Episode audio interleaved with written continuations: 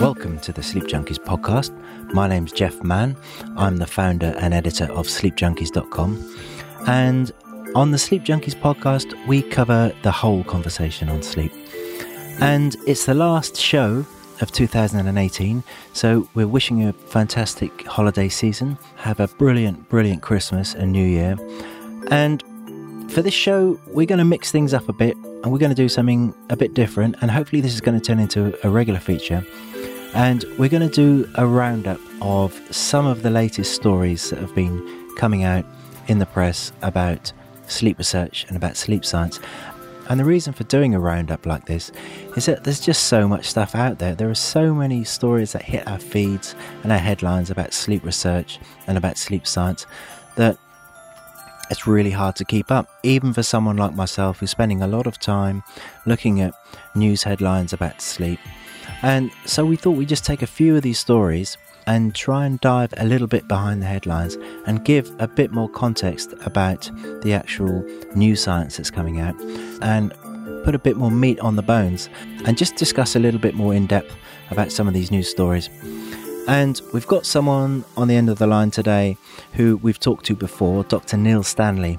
Now, he's been involved in sleep research for three decades, so he's well positioned to give some context to some of these news stories. That's it for the introduction, and I just want to wish you a fantastic holiday season. We've got loads and loads more interesting guests lined up, and really looking forward to some of the discussions we'll be having in 2019. Um, if you like the podcast, don't forget to subscribe, leave us a review on iTunes, it really helps raise the profile of sleep, and tell us what you think.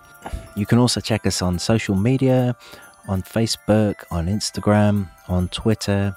We've got a Facebook group called Sleep Junkies Worldwide, and also, of course, on the website sleepjunkies.com. So, enough from me, let's get on with the show. Well, this morning we're with Neil Stanley. Good morning, Neil. Good morning. Thanks so much for joining us this morning, Neil. Can I just ask you before we get into the nitty gritty, in your view, have you seen the amount of research and, and sleep science increase over the years? No, absolutely. I mean, I've I've been in this game for 37 years now, and uh, you know, when I started, there was one journal that published papers about sleep, which was called Sleep, uh, and there was sort of pretty much one textbook, which was the Principles and Practice of Sleep Medicine.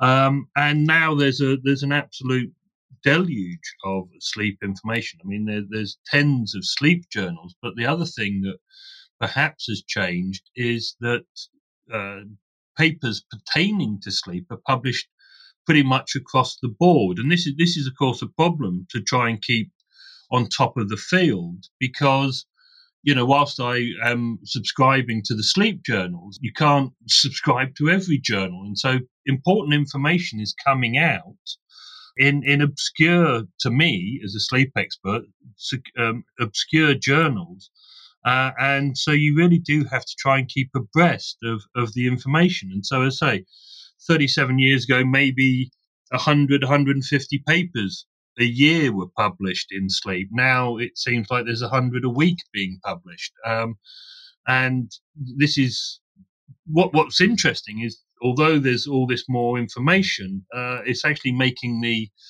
field more complex rather than clearer um, which I, I, think is the idea was to try and find out what the uh, you know why we sleep, how we sleep, when we sleep, etc. But all we're doing is making it vastly more difficult to to actually find the answer, uh, and that's one of the great challenges and one of the reasons why the field is so very very interesting. But it, it doesn't really um, we're, we're no I don't think we're any better at understanding. We have much more information, but we have just about as much understanding, unfortunately. I actually love the fact that it's so complex. I was doing an interview, I was writing some interview questions for someone last week, and I asked the question How does a sleep expert, a sleep professional, someone who's been studying sleep 20 years in their life, um, take on board that sleep research and sleep science is multidisciplinary? and let's say you've dived into your field and you've been a specialist for 20 years and then you realize as you say there's these findings coming from obscure journals of whatever it is agricultural science or yeah. something something has come from really left field but it's totally related to what you do as well i find that really fascinating because academia and and research is, is very much about specialization isn't it yeah, and this is this is. I mean, I'll, I'll, tell you a quick story. I mean, when I was at the University of Surrey, uh, I created and ran the world's largest clinical trial sleep laboratory, and we had a, you know, a world class team uh, within our little uh, school. But one night, I wandered over to the main campus at Surrey, and uh, there was a, an event that was hosted by the psychology and sociology departments over there and so I met these people I'd never met before, even though I was in the same university, and said, Oh, what do you do? Oh, yeah, we research into sleep. And I said, Well, I do as well, but how comes we've never met? never met. and, and um, you know that that's the problem. Um, that, that there are specializations, and you know there's a big argument um, in in the sleep field about sleep medicine as to whether sleep medicine is a, a sort of a speciality within itself, or whether sleep medicine is part of every medical uh, uh, speciality. Um, and, and, you know, do we do we go into these little silos at our peril? Do we actually miss uh, things? and and what's interesting, you know, it's a, it's a very general point to make, but the sleep literature is becoming really quite prosaic. It's becoming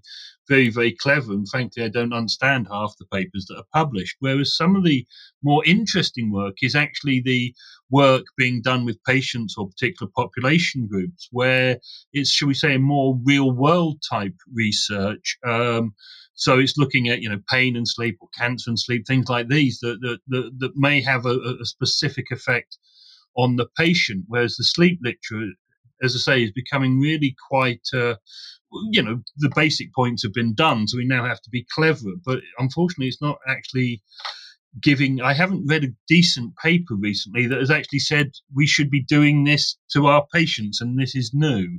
Uh, that sort of basic information hasn't come out.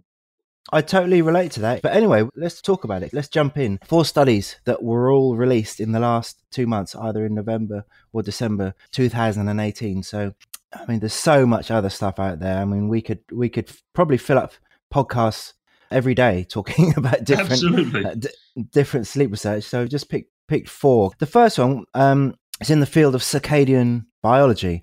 This was quite widely reported in in the media. And what caught my eye about this, it's about new findings about the biology of the, the cells, the light sensitive cells in our eyes, and how they can disrupt our internal clock and relating that to screen time. But what, what caught my eye was um, some of the headlines. And again, it's interesting how the media reports these studies. And some of the headlines are reporting that this is interesting because it's not just about blue light, because we hear so much about how the blue light from our laptops and our screens are detrimental to sleep, but how just exposure to light in general is is bad for us. So this is the um, report from um, the study from Cell.com, Neil. Yeah, this is one of these uh, papers that uh, you know, the press release is, is, quite clear, but the paper makes absolutely no sense to me. Uh, I, am sure it's brilliant science, but I, I, I, must admit I struggle to follow the, the story. But uh, with that said, uh, the, the, findings, as reported in, in, the, in the press release, are, are, are interesting. Um, as you say, over the last 15 or 20 years, there's been an ever increasing focus on blue light as being a bad thing. Um, certainly before you know you're going to bed. Um, there has been other work that shows that the things that strip out blue light, you know, f.lux and, and, and night shift, uh, actually make no difference to the uh, to the, the, effects, and even that Kindle paper whites can also disturb. So can you just explain what they are to any people who've not heard of those uh, bits of software you mentioned? Well, these these are things that that, that uh, have been put in by by the the uh, the companies like Apple and that, that that strip out the blue wavelength of light out from the screen, therefore supposedly reducing the uh, the effect that any light would have. But uh, unfortunately, by stripping the blue light out, you make the screen very muddy and dark, and all that happens is that people turn the brightness up And we, we, we say we've become quite obsessed with this blue light idea um, as it being the only bit of light that is is problematical. But we know that bright light is problematical, and there has even been studies that shows that um, firelight is bright enough, and we all know that firelight from a campfire isn't blue at all. It's much more orangey yellow, uh, but that is even bright enough to to disrupt our, our circadian rhythm. So the cell study that you're you're talking about, as I say, goes very much into the biology of how this this may happen. But you know, going back to a very primitive view of life, uh, you know, you know, for the last 400,000 years, we have had firelight. And, and, you know, up until the Industrial Revolution, it was firelight or moonlight. And that is what we've evolved to respond to. So daylight is much, much brighter. brighter. But dusk, um, you know, is, is, is more orangey, uh, you know, red sky at night, as, as the, uh, as the proverb says, uh, without that blue light, and that is the indicator. So any light, any bright light, is more than darkness, uh, and that is the problem. So we haven't yet evolved to live in a world with with artificial light um, that, that's constantly on. So we really do need to sort of, you, you know, go back to firelight and candlelight uh, in the evenings if, if we want to, you know, fully prepare ourselves for sleep and to avoid any influence of, of, of you know, high high intensity uh, external light. I don't know if you can, if you're able to break it down any more as to what's significant about this new this what, new research. I, I, think the only significant thing is that it's about the mechanism. We've we've known the effect of, of light. This is about the mechanism. Uh, however, um, all all it does is is lead you to to the simple sort of one word uh, or one sentence conclusion at the end, which is you know avoid light before bed. Yeah. It doesn't right. it doesn't it doesn't help us. And, and, and at the end of the day, this is the first of many papers, I'm sure, um, and in 10 years' time, uh, we will be looking back at this day thinking, was it really that simple? Um, because, let's say, we, we, we really don't understand these processes very, very well. We, we, we uh, you know, there was the recognition that these receptors exist. They, they, they respond to blue light specifically but you know the, the, the, mechanism now is important but this will lead to more studies on how other wavelengths of light, um, you know, affect this mechanism and what effects that may have on on you know the human being and how the human being sleeps. But but I say this is the first of I say doubtless many many uh, papers in this field. Yeah, I'm I'm fascinated by this topic of light and sleep. I would guess most people are kind of unaware of all the connections between it, but that's another chat for another day. However, it's a brilliant segue into the next piece. But this one is is about light as well. So this is the um, report from the uh, AASM about light pollution. It's a long term study they did over 11 years, 50,000 over 60s. And what they did, they did a population study and they made an association between outdoor light. So this is about outdoor light as opposed to indoor light and they found that in areas where there was more outdoor light, it was associated with uh, higher cases of insomnia, and they measured that by tracking the uptake of uh, sleeping pills. Now, you can probably describe that in a more eloquent way than me, Neil. No, I mean, I think that's a very good summation of, of, of the project. Uh, uh I mean, the interesting bit there is the use of, of, of, of hypnotics uh, as a marker for insomnia. Um, and, you know, this, this is a, a, a, slightly inaccurate way of doing it, of course, because, you know, certainly, I mean, this wasn't UK research, but certainly in the, in, in the UK, the, there's a, a, a huge uh, issue with giving out sleeping tablets. And, and so, although there are plenty of sleeping tablet prescriptions, it, it's difficult to say that that would be an accurate measure of those people who are claiming uh, to have insomnia. Um, and, and, you know, this this is as I say, you know, I, have said about doing real, world research, and this, is a, an ideal example of that. Um, we we know, as mentioned before, light does have an effect on sleep, and we know now. I mean, you know, some some authorities are putting in these very bright uh, LED bulbs rather than the sodium bulbs that were there before, and so there's a much harsher light. Um, and there again have been studies showing that you know environmental light can disturb sleep, but I think this is one of the first that shows a sort of a direct link between the two. Although there can be other factors uh, that, that, you know poverty or, or unemployment or, or, whatever may be a factor. You know, maybe that you know poor people are, can't afford heavy blackout curtains and they live downtown where there's more street light, um, yeah. and also potentially areas that have more street light may have more activity. That's why there's street light, uh, and maybe noise is a factor. But it, it again shows that we're not uh, humans are not really designed for this this modern day world that we live in. Um, and and uh, as I say, the, in the past we didn't have artificial light, and, and and now we we do. And you know, again, this is a very modern phenomenon. The first gas light uh, in in London was only in 1812, and it was it was much much later before we started getting street lights or, or, or environmental light everywhere. Um, and so again, it is something that affects us. We need to think about using blackout blinds or heavy curtains or eye masks in order to stop this effect of sleep. You know, when we go to bed, our bedrooms should be very, very dark. Um, and, and, we need to ensure that. And I've, I've spoken to so many people over the years who've said, you, you know, the minute they make their bedrooms completely dark, their sleep improves them massively. It's probably the easiest thing that we can do.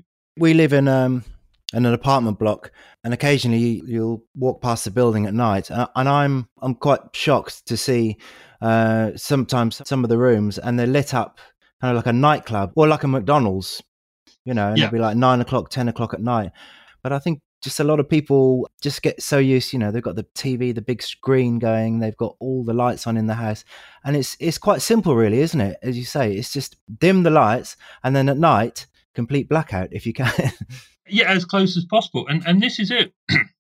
you know, um, uh, uh, last year or the year before, everybody was talking about this this Danish idea of hygge, which was you know comfort, relaxation, and and that, which you know you know is true. Uh, the Danes are like, but what what the Danes do and the Swedes and the Norwegians do is is they light candles at night.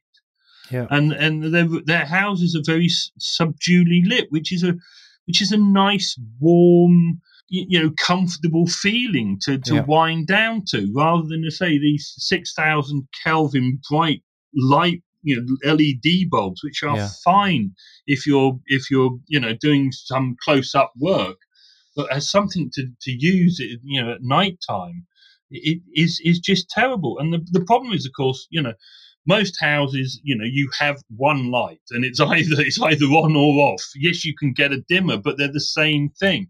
Whereas mm. actually, you need to have, you know, daytime light and you have nighttime light. And and I say, if you can't if you can't change the bulbs, at least go out and buy some candles.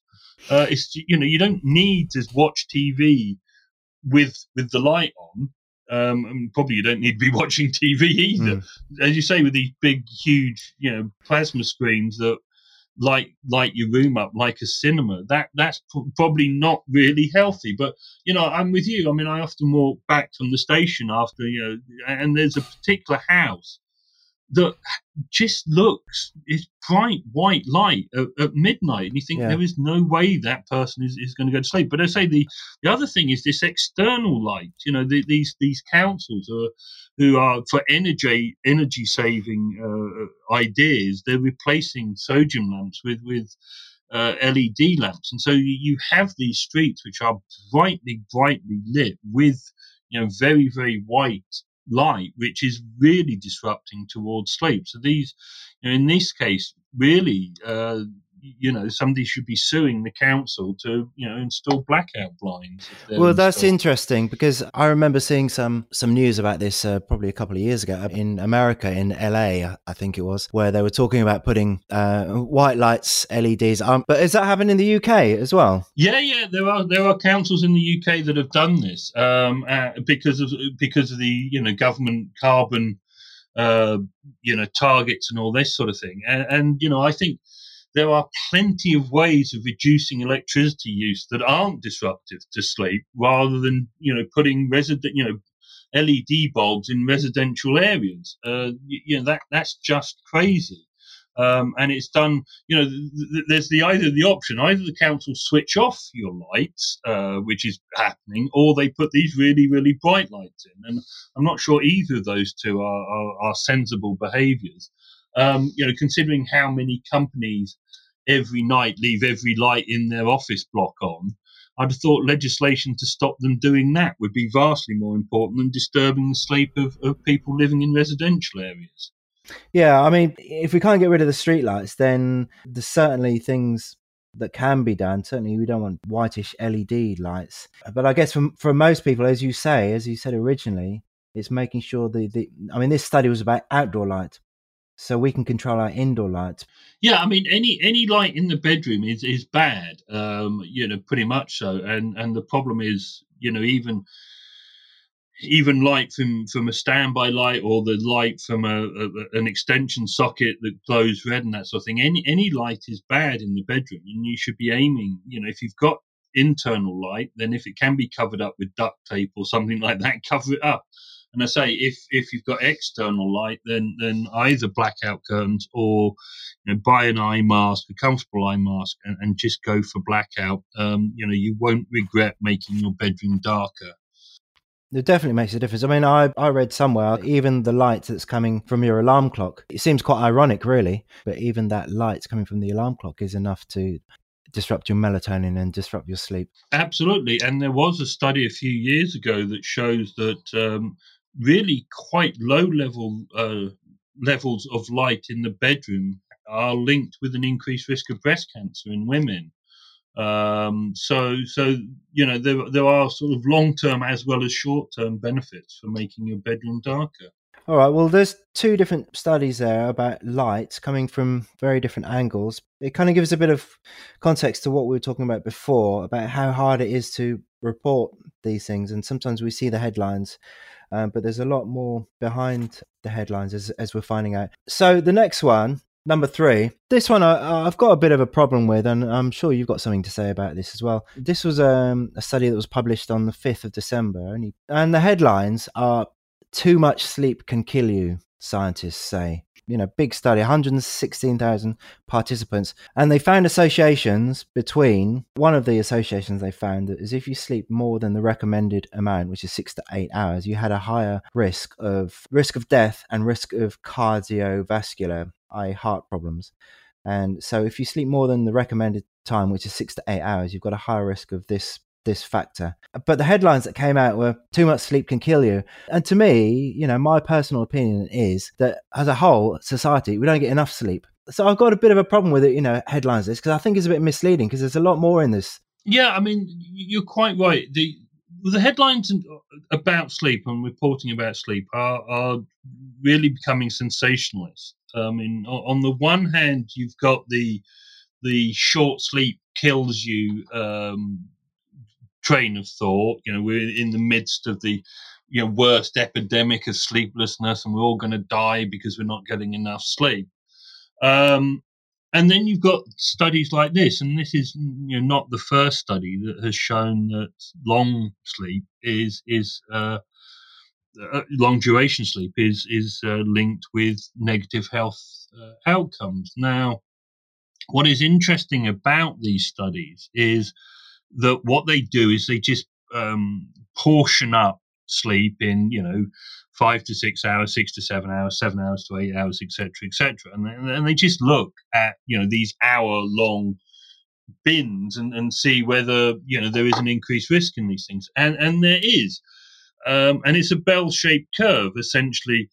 You know, that if you sleep roughly average, you will have the lower rate of, of most most conditions. If you sleep more or less than average, you will have a higher rate of most medical conditions.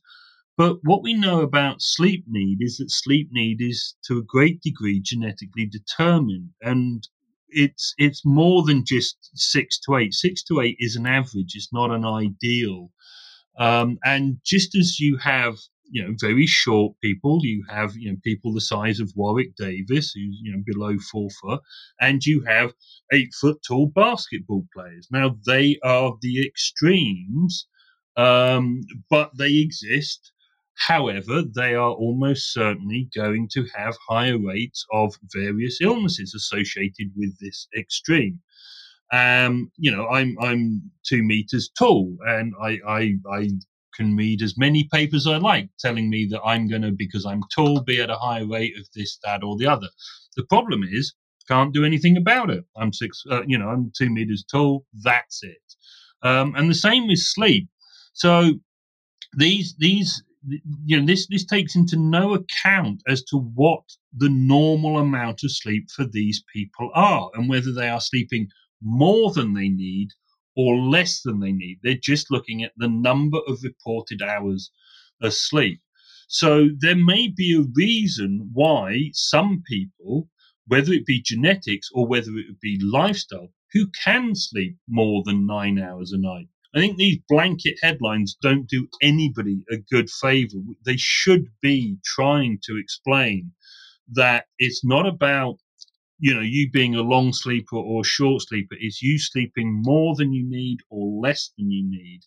Um, and you need to find out how much sleep that you as an individual need, which is essentially the amount that allows you to feel awake, alert, and um, you know, high functioning during the day. So, yeah, I think to be fair, this was described as um, an observational study, right? And they didn't claim that there was any like causation in this but there's huge flaws with headlines like this because the the obvious thing is that you know the people who are sleeping longer maybe they're ill anyway.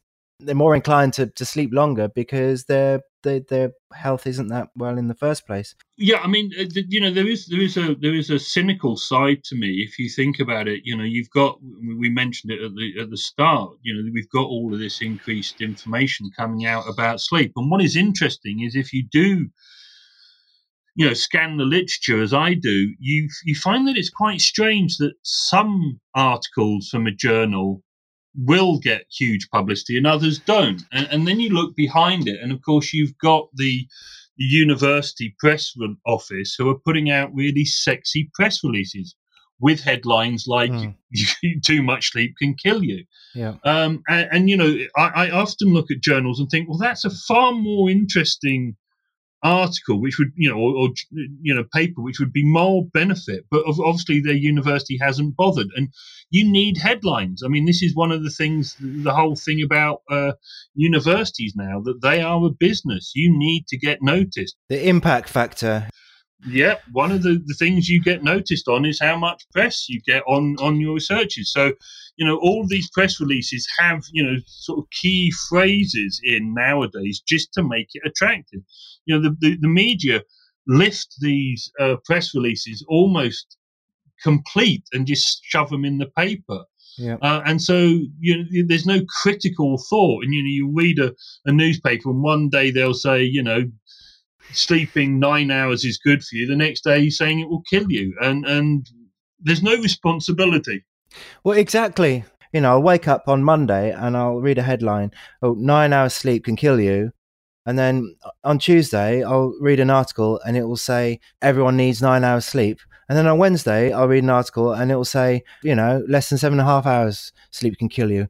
You know, most people can't be bothered to go into the actual scientific report. They just read the headlines, you know, because that's the function well, of the media. But how, you know, I find it really frustrating.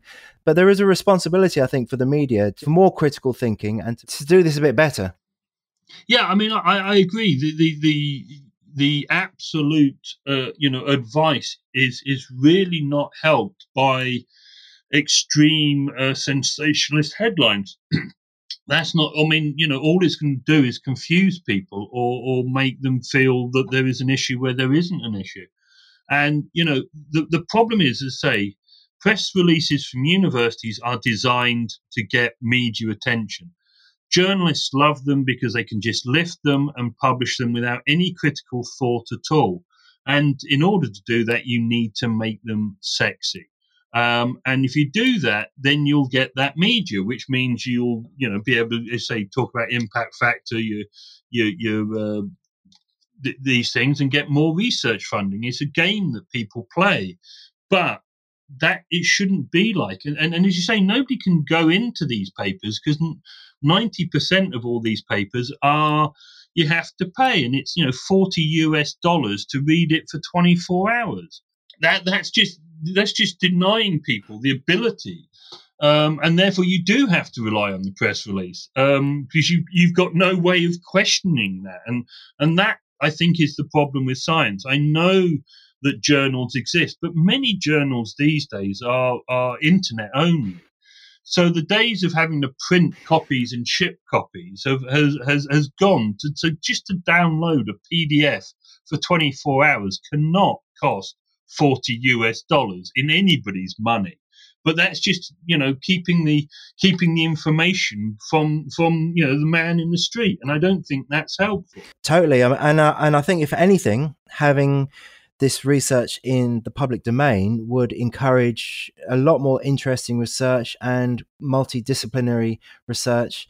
And as you say, it, it's not there. And if there was uh, somebody who wasn't part of an, an institution and they just really wanted to investigate maybe two seemingly disparate topics about sleep and put them together that they can't do it because they'd have to pay thousands of pounds for the have yeah. access to the databases yeah absolutely and this this is this is the problem that if you are going to make public health messaging the the information that you use for that must be in the public domain you know if you if you're doing something obscure that isn't going to you know change the way people behave, then of course science has to be respected. But if you're going to use something like too much sleep can kill you, you have to make that the study you're basing that on free to view so people can judge what information you're giving them and the strength. And the problem is, we as a society just don't have that critical thinking because we're not allowed to, because we're never given the information. We're never trusted to make the decisions ourselves. Yeah. Hopefully, in our own small way, Neil, that's that's what we're doing here with these, with these, with these podcasts. Okay, there was an interesting. I don't want to talk too much about this study because it's quite it's quite depressing. But there, there was an interesting thing about napping in there, and um, and, and this is kind of counterintuitive because we kind of you know science of napping like napping is generally a good thing, but they found that people who napped in that ideal sleep duration bracket between six to eight hours also were at a higher risk of mortality and cardiovascular problems. But the people who were below that and napped weren't at a higher risk. I mean, that's that just sounds weird, isn't it? it, it, it does, and, and again, this is you know the problem with this is who are these people? Yeah. As, as, you mentioned earlier, if you if you've got a, a nine till five day job and you've got kids, you don't have time for napping.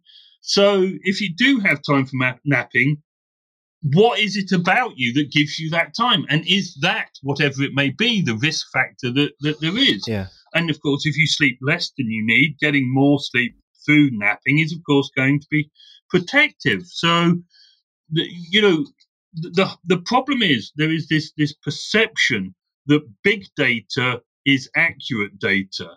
You know that if you have a million people, then the answer must be true but it's not. Yeah. It's it's you know it's all about individuals. It is this important to me? Should I be getting more sleep or should I be getting less sleep? Not what the population average is. That's not useful to me. Yeah, the, we're obsessed by big data, and I totally agree. Mm. The funniest, the funniest one of these was very recently, actually, one of these big studies that said that you need to have exactly seven to eight hours sleep, and it was a worldwide study. They claimed, um, but one of the entry criteria was that it had to be done on a computer and you had to speak English.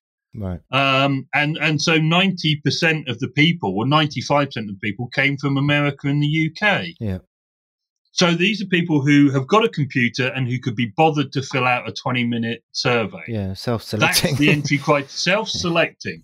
And this is the problem. Um, you know, to get to get good randomized data on individuals, uh, and this is it. It's the individual that matters, not the whole population. Yeah. Because if you if you go for a population average, you are just average, and nobody is average. You know, 49.99% of people are above average and 49.99% of people are below average. There's nothing you can do about it. I think it appeals to the general mindset that you see a figure and this sort of magic bullet. It's it's hard to think about yourself as an individual, isn't it? Because we're, we're, we're sort of social yeah. creatures and we want to think, well, I'm just like everybody else, so I need you know eight point two seven hours sleep you know that's i, I want to know exactly what that number is and then i can measure it and then i know i'm okay but the truth is we're all different so these studies here too much sleep can kill you well what is too much sleep too much sleep for one yep. person is not the same for another person anyway. absolutely um okay Right. Well, the last one, try and end on a bit of good news. It's all been a bit doom and gloom, and I don't. and um, I think most of this sleep research tends to come from this doom and gloom angle and I'm very wary of it. And this is going to kill you, or you need to do that, or this can give you this disease. And sleep is a universal thing, and as you've said before, it's a it's a joyful thing, and it's we should em- embrace it. And this bit of research is a, a, nice little, especially coming up to Christmas, a nice little ray of hope, and it's to do with teenagers and adolescents and this whole start school later movement, which, if anyone's unaware, it's been going on in the States for grassroots campaigns for over 20 years, trying to shift school start times later. Because in the UK, we're quite sensible, really. Our schools start about nine o'clock. But in the States, just because of the way the school bus system works and all that. Sometimes the, the schools start like seven o'clock in the morning, which is way, way too early for teenagers because teenagers need, you know, their body clocks are shifted. So they need to actually be starting later. So there's been this big movement to move um, school start times later. And so they did a, a study in Seattle across schools who in Seattle they actually did make this change um, in 2017. So they had, they had an opportunity to monitor students before the change was made. So when the school times were really early, I think it was uh, at 7:50 in the morning, and then they monitored them when they were going to school at that time, and then they monitored them in 2017, a year later, uh, when school times were 8:45 and surprise, surprise, they got more sleep. It was on average 34 minutes more sleep.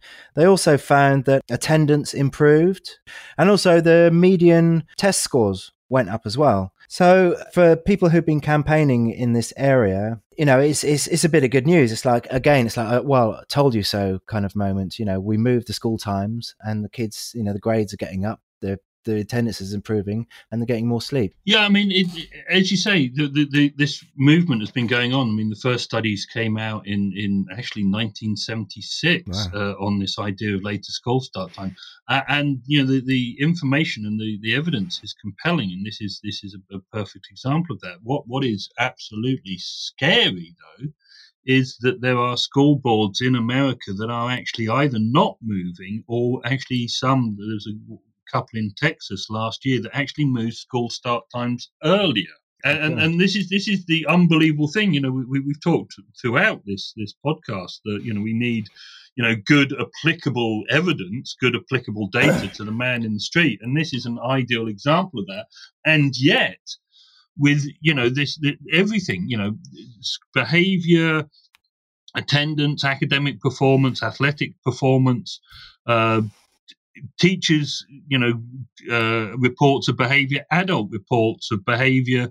Everybody is happier, healthier, and doing better because if you put later school start times, but that is not convincing enough for some people. In the midterm elections uh, in California, there was a uh, there was a referendum item on putting the school start times later, which was passed by the populists, but the governor refused to sign it. It was so close, wasn't uh, it? It was. Uh, I was. Yeah. I was following it, and I, I, am not really that aware of the American um, sort of voting system, and I was. I was like cheering, yeah, yeah, they pushed it through, they pushed it through, and then then the governor vetoed it right at the last minute, didn't he? Yeah, and uh, on, on no on no earthly basis. He didn't make a scientific argument about it. He didn't make an economic argument as to why it couldn't happen. He just refused to do it. And and you know how you can be so blind in in the face of such compelling evidence. And you know, in a way, even if even if the the the effect was not as big as some of these studies say, it's like why not try? You know, what have you got to lose? There is no negative aspect to starting school later. You know, people people always say, you know, why do schools start so early? Well, you know, half the time it's so the bus the school buses can get you there and back before the traffic jams. Well, that's not a good enough reason to screw your children's education up the idea that teachers want to go home early seems to be prevalent, but I've never really met a teacher who was that motivated by an early afternoon. So th- there's no there's no counter argument. That's that's the thing that gets me. You can't make an argument as to why you shouldn't put school start times later. And to be honest, you know, every school in the land could decide that after Christmas they could start an hour later. It wouldn't make any difference to anybody except for the children. Well, totally. It's all in the interest of the children doing this. And I interviewed Marco Hafner from RAND. He actually did a, his team did a, a big study on this. I mean, he did this famous study on the economics of sleep, but they also did one about the economic impact of shifting school start times later. And we talked about this, but his general view, very broad view, that it's purely purely financial. And and the reason is the schools have one fleet of buses. And so yeah. and so what they do is they the buses, you know, the bus drivers probably get up at four in the morning or whatever, and then they, they go and do their first round to pick up the kids who live furthest away. And sometimes this is like, you know, 5.20 in the morning. And they pick up the oldest kids first. And so they pick up the oldest kids at, at half five in the morning, drop them off at school, and then circle back for the younger ones you know, because they don't want to have the the young kids at, uh, at, school at such an early time. But that's the worst thing you can do. It's the older kids that need the most sleep. So it's like them getting, you know, the equivalent of us getting up at three in the morning, and you're picking these these kids up. And the only reason they're doing it is because they they just have one fleet of buses, and and they want to, you know, save money by just having this bus doing a loop and a loop and a loop and none of it is in the interest of the kids. This is all about saving money and yeah.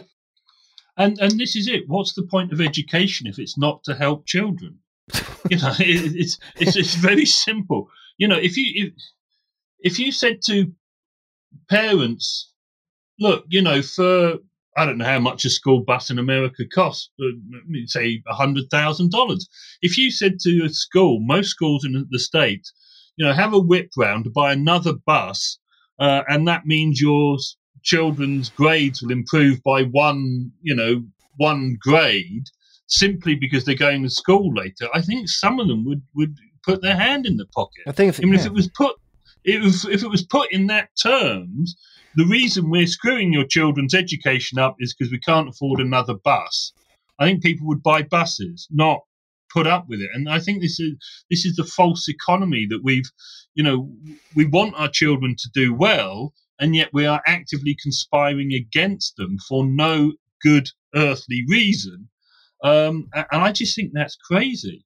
Logically, it makes no sense. So it, it can only be some other interest, financial interests, or whatever that are saying, no, we don't want to do this because the kids get more sleep, their health is better, the grades increase, their attendance goes up. And if you measure that over the long term, then that's more money coming into the economy because you've got better qualified, healthier kids. Yeah, I mean there there is research that shows that uh, you know children who are sleepy will drop out of school uh, earlier, and also it will actually affect their ability to become employed and to also you know they will earn less across a lifetime and so you know it, it, wouldn't take a genius to you know put the two figures together and compare the cost of of you know busing them in at a different time compared to the the cost of you know to society overall. And i, I think you know that the upfront cost would be infinitesimally small in in comparison.